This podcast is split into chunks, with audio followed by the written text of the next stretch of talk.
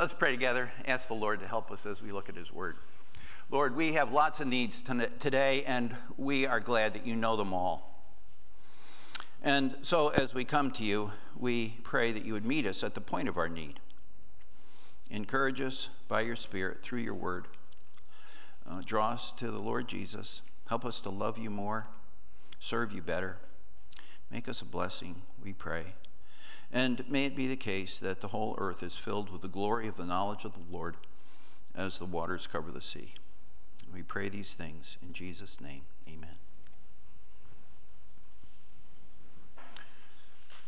The Persian, the, the Medo-Persian Empire had really dominated the Mediterranean region for 150 years.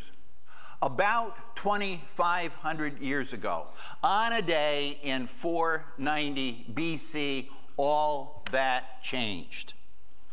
The Greeks defeated the Persians.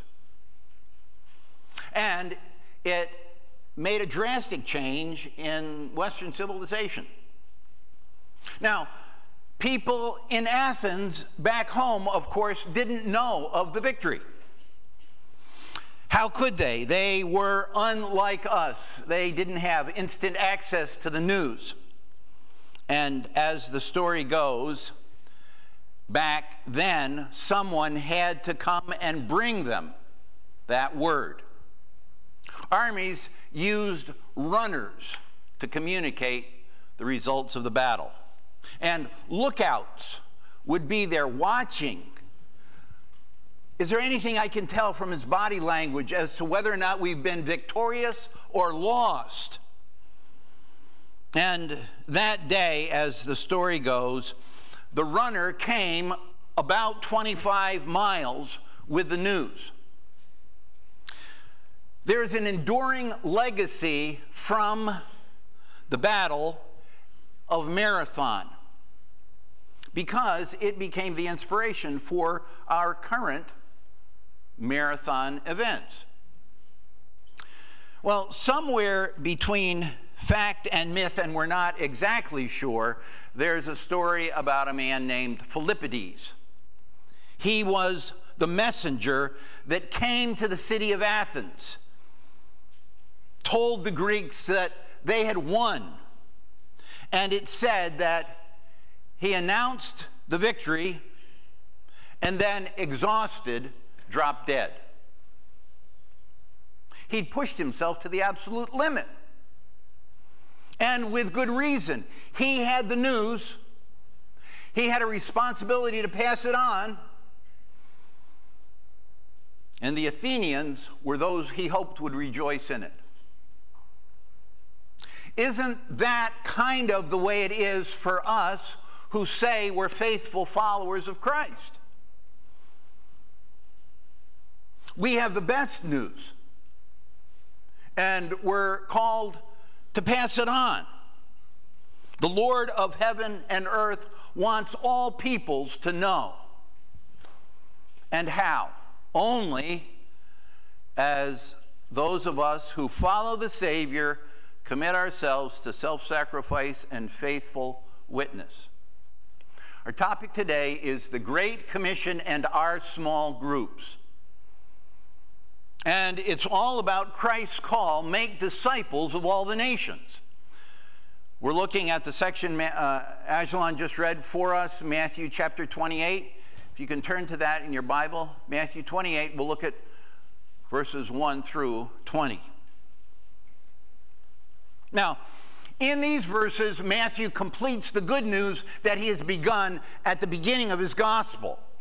And in so doing, he addresses four interrelated topics that bear on the, commi- on the Great Commission, and we will call them these. First of all, what you've got, and that's verses 1 to 10. And then what you're against, verses 11 to 15. And then who's with you, verses 16 and 17. And finally, verses 18 to 20, the challenge. Let's do it.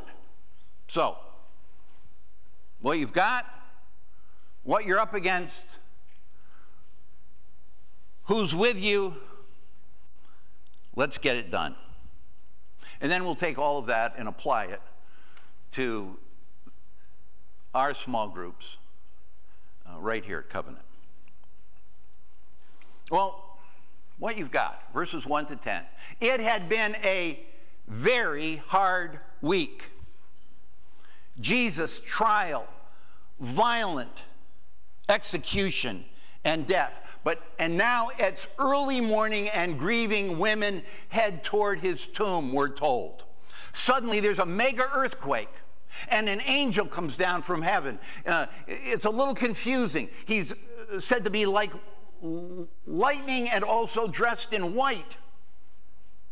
And he rolls back the stone from the tomb, sits on it, and the guards that are there, they quake and fall over as if dead.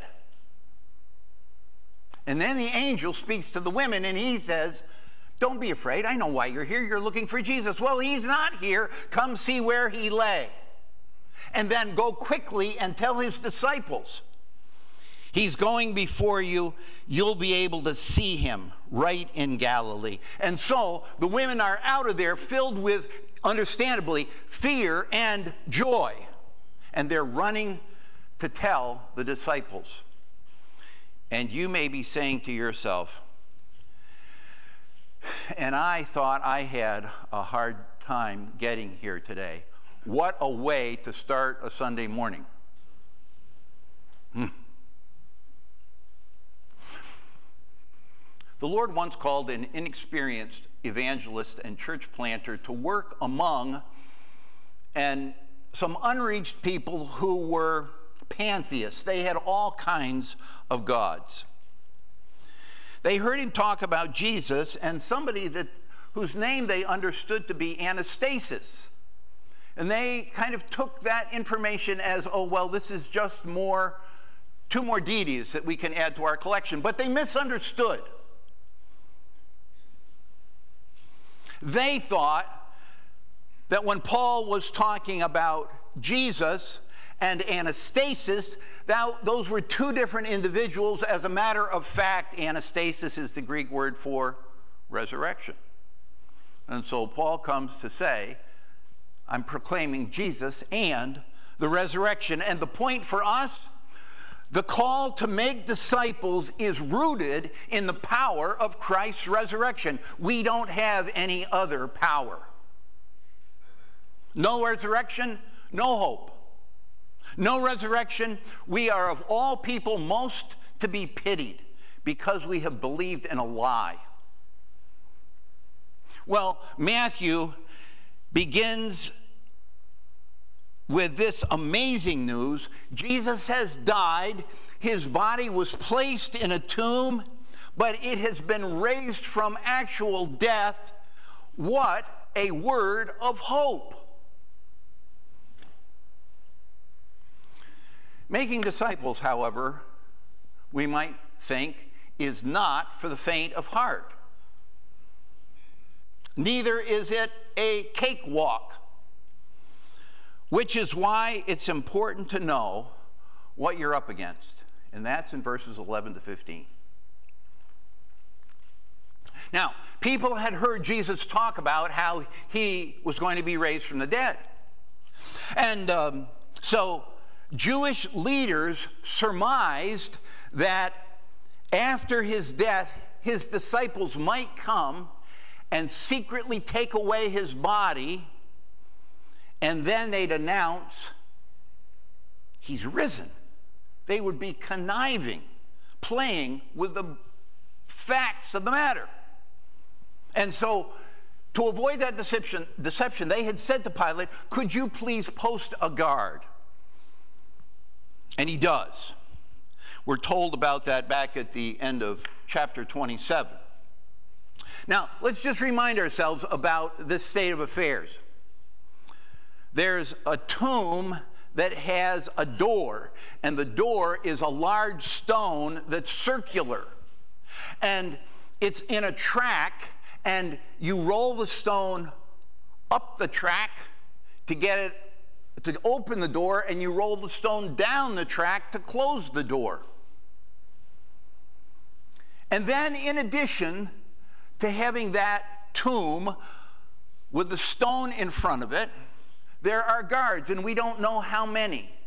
There may have been four, there may, may have been 10, maybe 30, who knows how many guards, but they're there and they are to make sure that nothing happens amiss.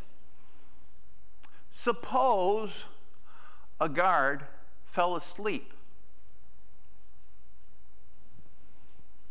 Common knowledge, execution. He's dead. And then on top of it all, there's a seal placed at the grave to make sure that this stone is not moved. Well, as we read earlier, the guards are experience the earthquake and the angel coming down from heaven, and we're told that they fall over as if dead. Somehow, they gather themselves together. And some of them, not all, go back into town and they describe to the religious authorities what's just taken place. And together they hatch a plan, and it's a plan to conceal the truth, marked by bribery, lies, cover up. Verses 11 to 15 are important because of the implications for us fulfilling the Great Commission. We live in a world that is hostile to the gospel. Uh, John Stott comments on two problems that the church faces. He says one is fanaticism and the other is pluralism. Fanaticism. We see it again and again. It's this um, uncritical zeal, uh, obsessive enthusiasm for one's own personal religious preference. We have friends from India.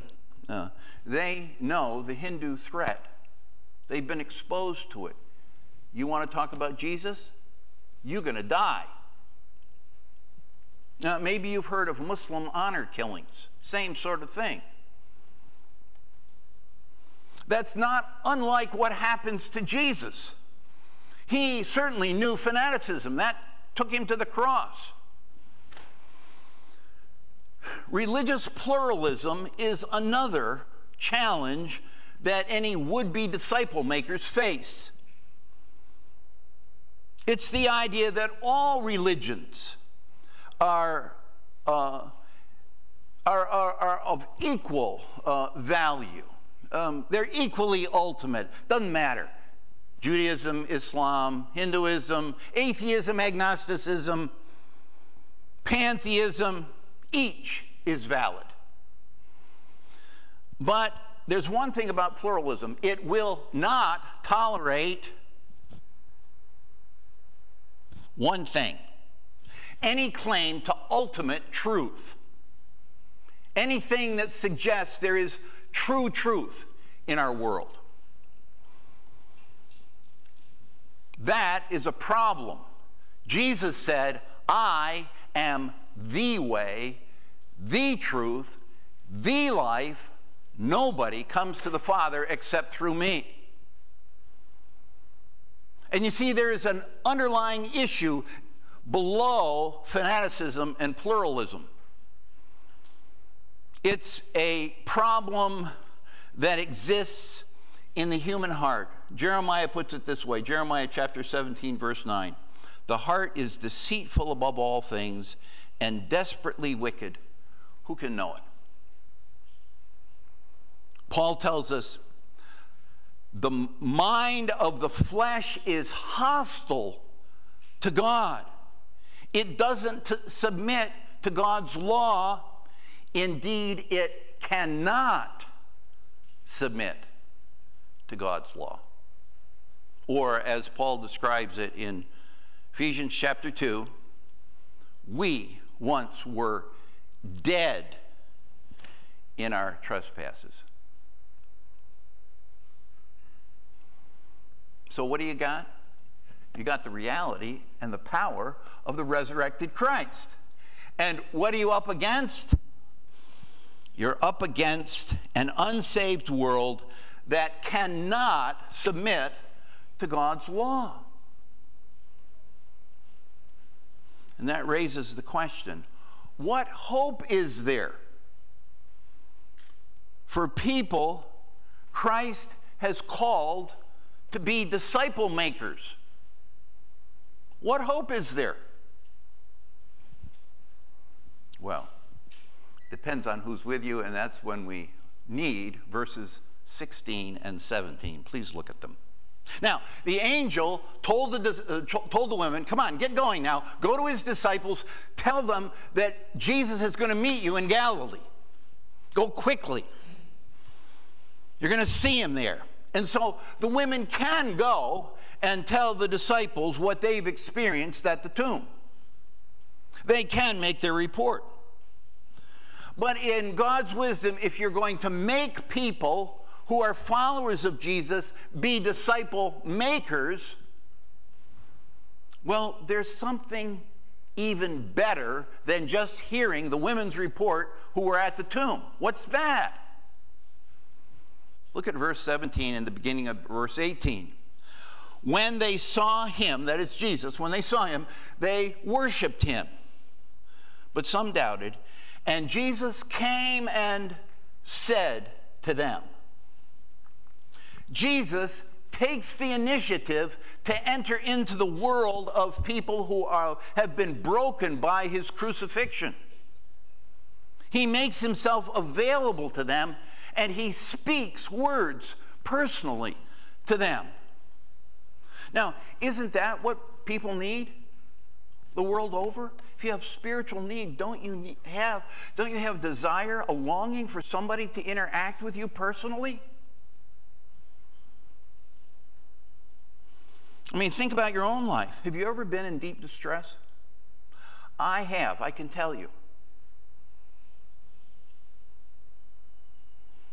And someone comes to you in the name of Christ? Yes. And the impact of that personal touch is both immediate and huge. And I've revisited those moments in my mind again and again of people coming to me in my brokenness. To have someone take time to enter my suffering, to lend a listening ear. It's been so meaningful. It's been so comforting. It's been so encouraging.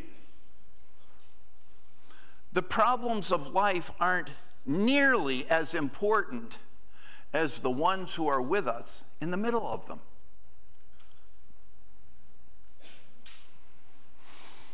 So, you've got the power of the resurrection. You're up against a world of resistance. Who's with you? Jesus is, the resurrected Lord. And so that brings us to verses 18 and following, and his word. Come on, let's get to it. Let's get after this challenge of making disciples. Now, let me just ask you what jumps out at you as you look at those three verses?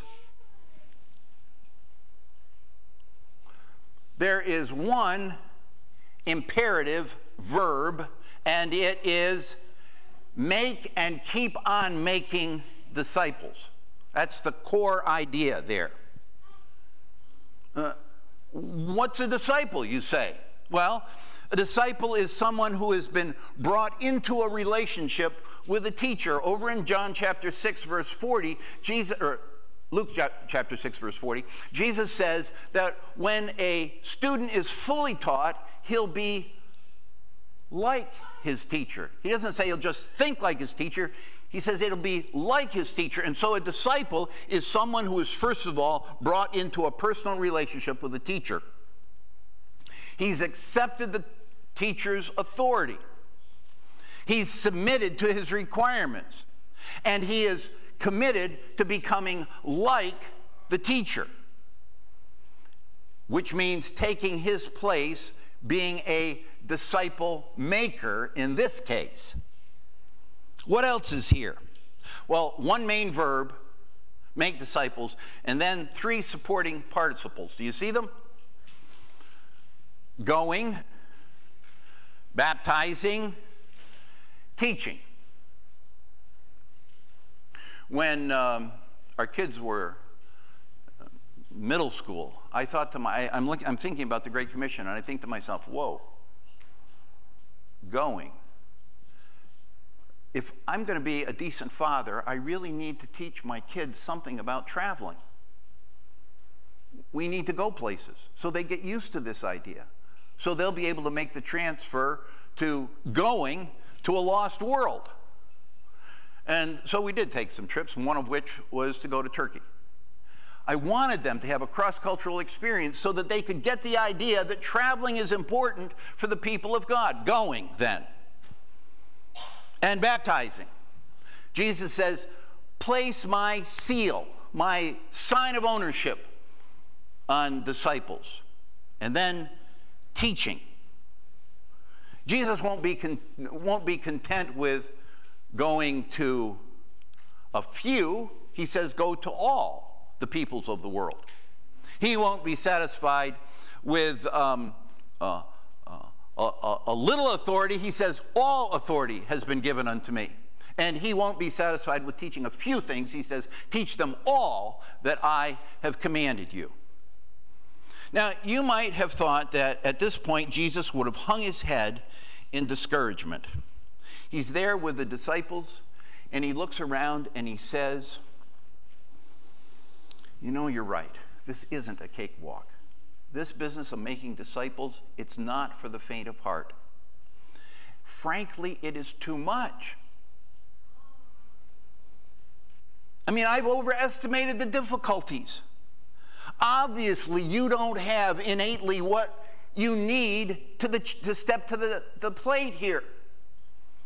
Why did I ever start this Great Commission thing anyway? You could imagine him thinking something like that, but he doesn't.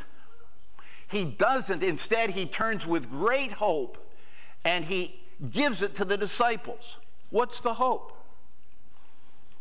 Well, look at the striking similarities between the beginning of the gospel and the end of the gospel. Go back to chapter 1 and notice how Matthew identifies the Savior.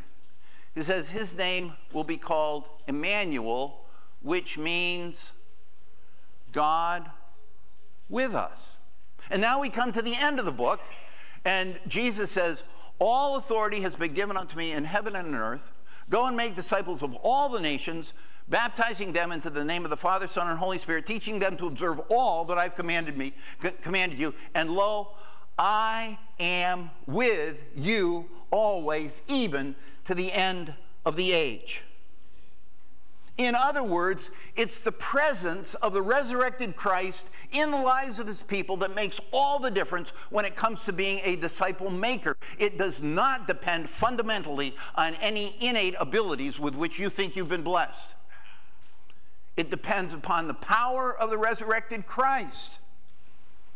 And so he says, Listen up, church.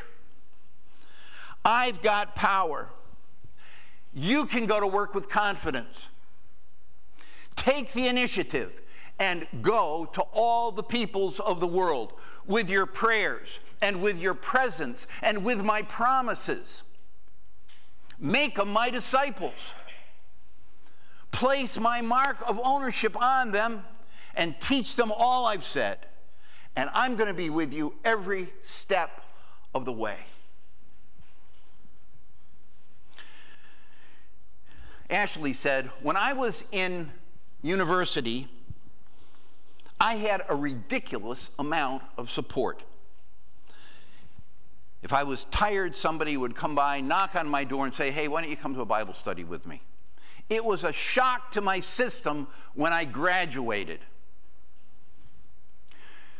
InterVarsity Christian Fellowship, as you may know, is a Christian ministry that seeks to disciple students on campus. InterVarsity wanted to find out what happens to students after they graduate, and so they did some research on the subject. They met with students who had been part of university during their college career and then two years or later after, they interviewed them. They said, What's it like for you? What's it like now that you're out of college? And here are some of the things that they said I have a sense of disconnectedness. I feel marginalized in church because of not being married with children.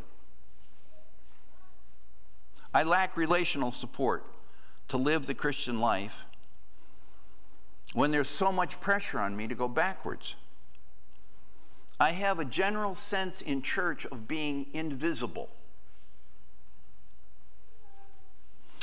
Adam is one of those students, and he agreed, or former students, and he agreed. He said that in his church, a man was not considered an adult who could influence the congregation unless he's married with children and Adam is single.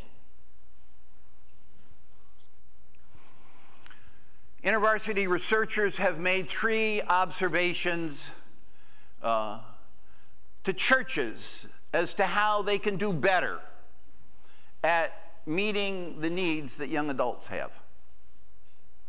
And these are they. First, churches need to be hospitable. Young adults want to know is someone expecting me and do they want me to be there? Being warm and welcoming, IV says, is the new cool for emerging adults. Next, churches need to help young adults very quickly, and the emphasis is on very quickly.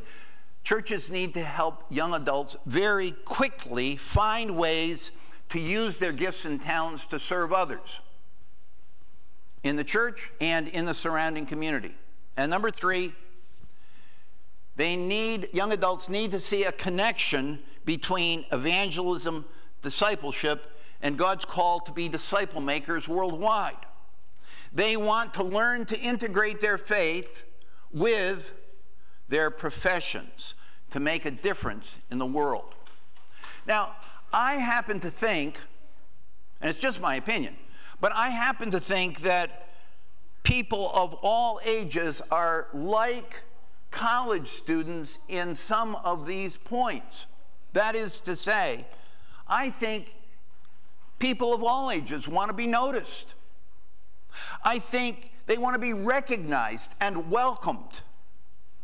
Uh, I think that people of all ages want to find places that they can meaningfully serve.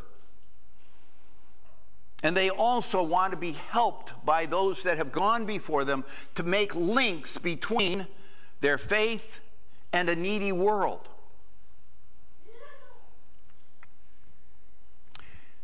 Can you begin to get some hints as to how the Great Commission might have something to do with our small group ministry here at Covenant? What happens when small groups gather? Well, they're small, first of all, intentionally. You get to 12 and it's really probably too big. How come? Because 12 people can't, more than 12 people can't keep up with all the messages that are flying back and forth between them. They gather face to face, small groups share stories, they listen to stories, they hear other people's stories, they pray with and for one another, they learn the Bible together, and they investigate how their gifts might be used in the church and in the community.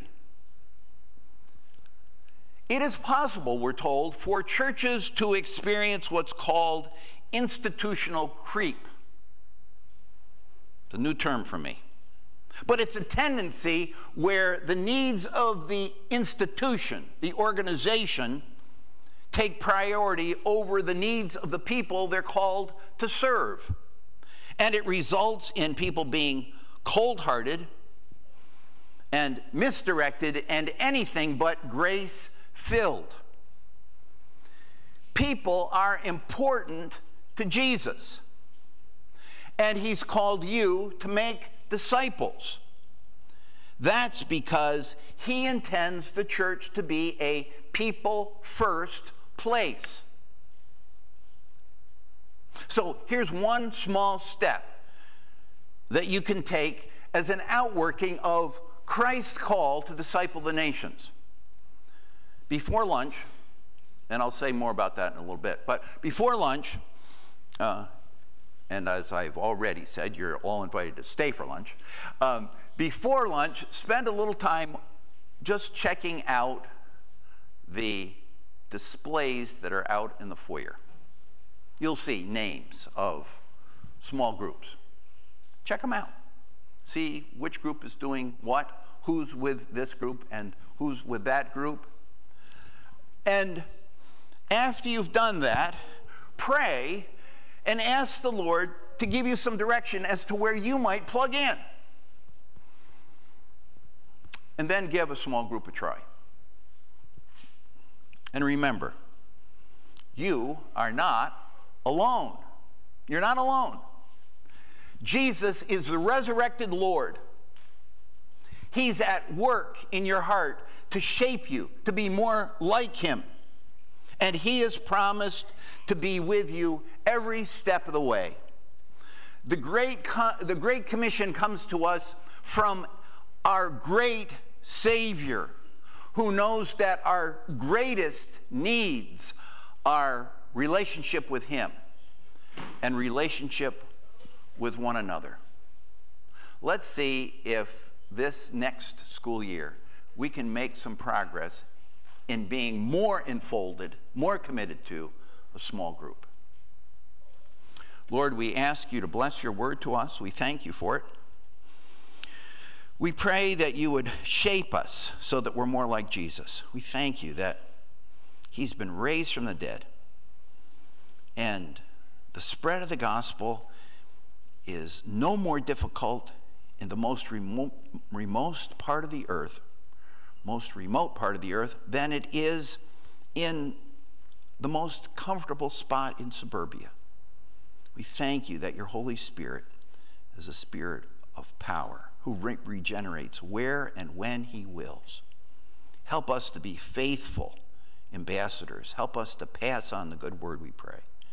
In Jesus' name, amen. We're going to sing one more song, and Jonah, it is number 439. 439. Let's stand together as we sing.